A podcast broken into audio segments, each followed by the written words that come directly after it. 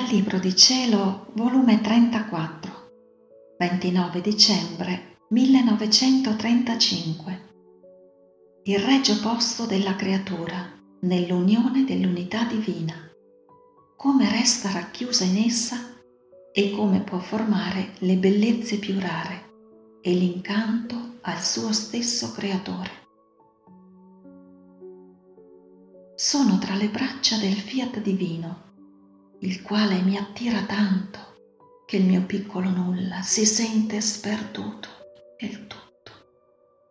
E sebbene sperduto sente la sua vita sostenuta, alimentata, vivificata dal tutto. E se mai sia volessi sottrarmi, ciò che non può essere perché non troverai neppure un buco dove potermi chiudere che non trovassi il mio tutto. Oh, allora mi sentirei il mio piccolo nulla senza vita. Onde mi sentivo che il voler divino soffiava il mio nulla e mi faceva sentire la sua vita, il suo amore, la sua potenza. Ma mentre la mia mente nuotava nel tutto, nella sua luce interminabile, il mio amato Gesù, visitando la mia piccola anima, tutto bontà, mi ha detto. Mia piccola figlia della mia volontà, com'è sorprendente, meraviglioso, sublime operare nel mio voler divino. Come la creatura fa il suo atto in esso, il suo atto resta spogliato dall'umano e unificandosi con il divino acquista l'unione dell'unità dell'atto divino. Ora la creatura tiene il suo regio posto, il suo atto nell'unità del solo atto nostro e quindi se ama, ama nella nostra unità. Se ci adora, se ci benedice, è dentro della nostra unità. Se ci comprende, è dentro della nostra unità. Nulla vede, fa e sente fuori di noi, ma tutto dentro del nostro essere divino. Essa può dire, non conosco altro, né amo, né voglio che il solo voler divino, che la sua unità mi tenga racchiusa dentro. Ora, la fortuna più grande, la grazia più sublime per la creatura, la gloria, l'onore più grande per noi è possedere la volontà umana, il suo atto nella nostra unità. E sai perché? Perché possiamo dare amore quando ne vogliamo e farci amare quanto ne desideriamo. Arricchirla di grazia, di santità, di bellezza, da sentirci rapire dai beni e bellezza che le abbiamo infuso. Insomma, possiamo avere a che fare con la creatura, amarla fidare il tutto al nulla, giacché ha del nostro e sentirà tale potenza e amore da poter difendere il tutto. E noi ci sentiamo sicuri in questo nulla, perché le abbiamo ceduto le nostre armi per tenerci sicuri e difesi.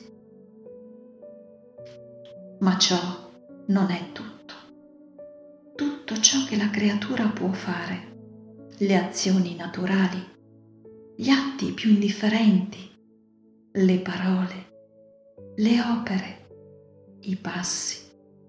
Possedendo la creatura il suo atto nella nostra unità, diventano effetto del suo atto unito col nostro.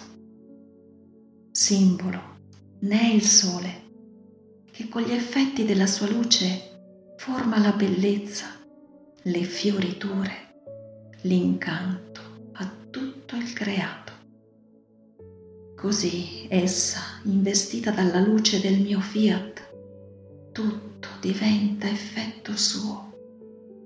Uno è l'atto, una è la volontà, ma gli effetti sono innumerevoli che possono formare le bellezze più rare e l'incanto più seducente a colui che l'ha creata e che la possiede nella sua unità.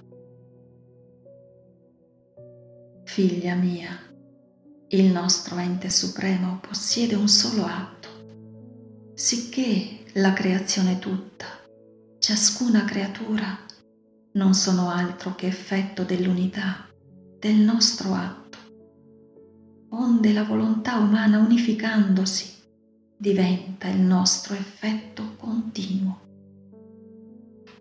E questo effetto sai che significa?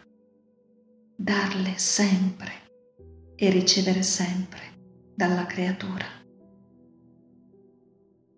Onde io sono rimasta stupita e fissa nel voler divino e comprendevo tante cose di questa unione nell'unità divina. E mentre era una, racchiudeva tutta la creazione e tutti erano racchiusi in questa unità e sboccati da essa ma sostenuti, unificati, vincolati in quest'unità. E siccome è uno, è tutto e sostiene e dà vita a tutto. In questo mentre ho guardato il cielo e si vedevano tante luci di svariata bellezza che possedevano tutta la varietà dei colori, ma con un modo mirabile che rapivano.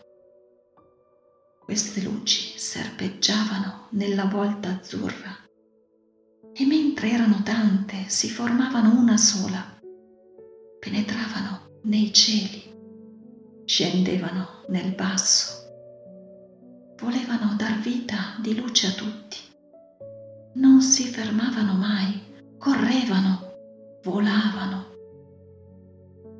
Ed il mio dolce Gesù ha soggiunto. Figlia mia, queste luci sono le meraviglie degli atti fatti nel mio voler divino. Come sono belli, del loro creatore. Fiat.